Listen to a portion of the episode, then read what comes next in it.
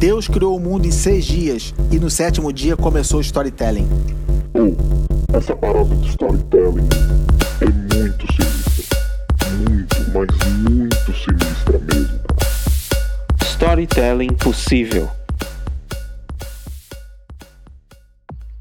E aí, storytellers, como é que tá essa vida louca? Eu sou o Rodrigo Jafredo, esse é o podcast Storytelling Possível a gente está hospedado no SoundCloud, então se você tiver alguma pergunta para fazer, bota aí nos comentários que eu respondo e te aviso. Hoje é o vigésimo episódio da série, temporada Truques, aqueles lances que fazem toda a diferença quando sua história está sendo contada por você, tipo técnica mesmo de apresentação. E aqui a gente descasca hoje a importância de se movimentar durante uma apresentação. A gente vai pegar aqui três vieses principais, apesar de existir uma porrada de detalhes sobre a movimentação e a não movimentação que vale a pena aprofundar. O primeiro detalhe que a gente vai decifrar é sobre a importância de se mover durante a apresentação. Ficar parado por muito tempo, além de ser desconfortável pra caceta, é desconfortável não só para você, como também para sua audiência. A falta de movimentação vai deixando o corpo tensionado a expressão corporal fica rígida e você perde toda a naturalidade, o que vai causar um belo do estranhamento por parte da, da plateia. Imagina aquele cara lá travado, duro, congelado, isso provoca reações. Então você tem que observar o palco antes de começar o seu discurso e tentar mapear quais locais você pretende passar durante a apresentação. Por exemplo, mudando de lugar de um slide para o outro. É, naqueles pedacinhos do seu pitch em que você pretende conversar com a sua plateia, o legal é se aproximar dela. Aí você deixa o tom mais informal e finge estar tá conversando. É importante que você não fique andando de um lado para o outro também sem direção, porque isso confunde a audiência. E tem um aspecto negativo do seu discurso, porque as pessoas se distraem, ficam vendo lá você se movimentar e perdem o foco da sua mensagem, a mensagem que você quer passar. Por isso, cuidado, tem que se movimentar, mas tem que se movimentar na medida certa.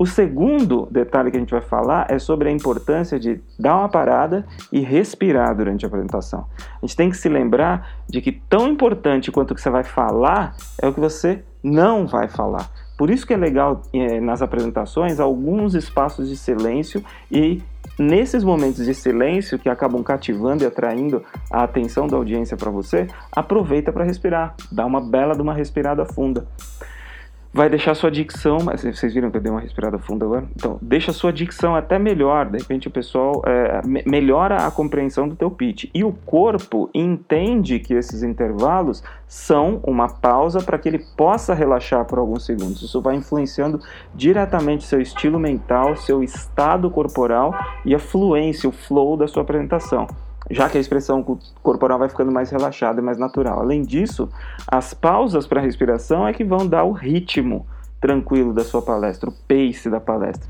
sem atropelo de palavra e principalmente sem esquecer informações importantes.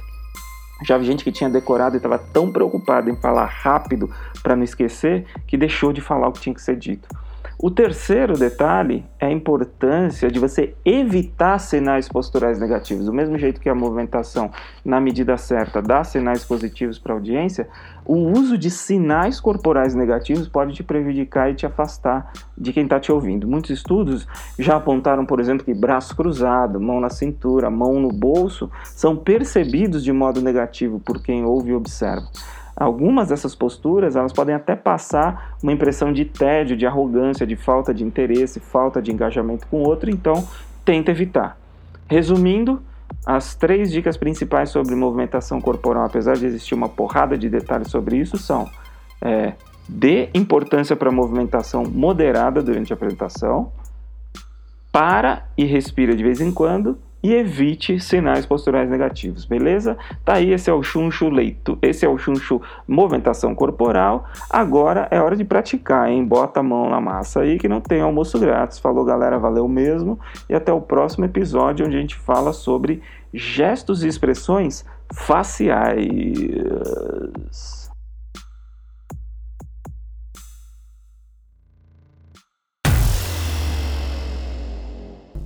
Deus criou o mundo em seis dias e no sétimo dia começou o storytelling.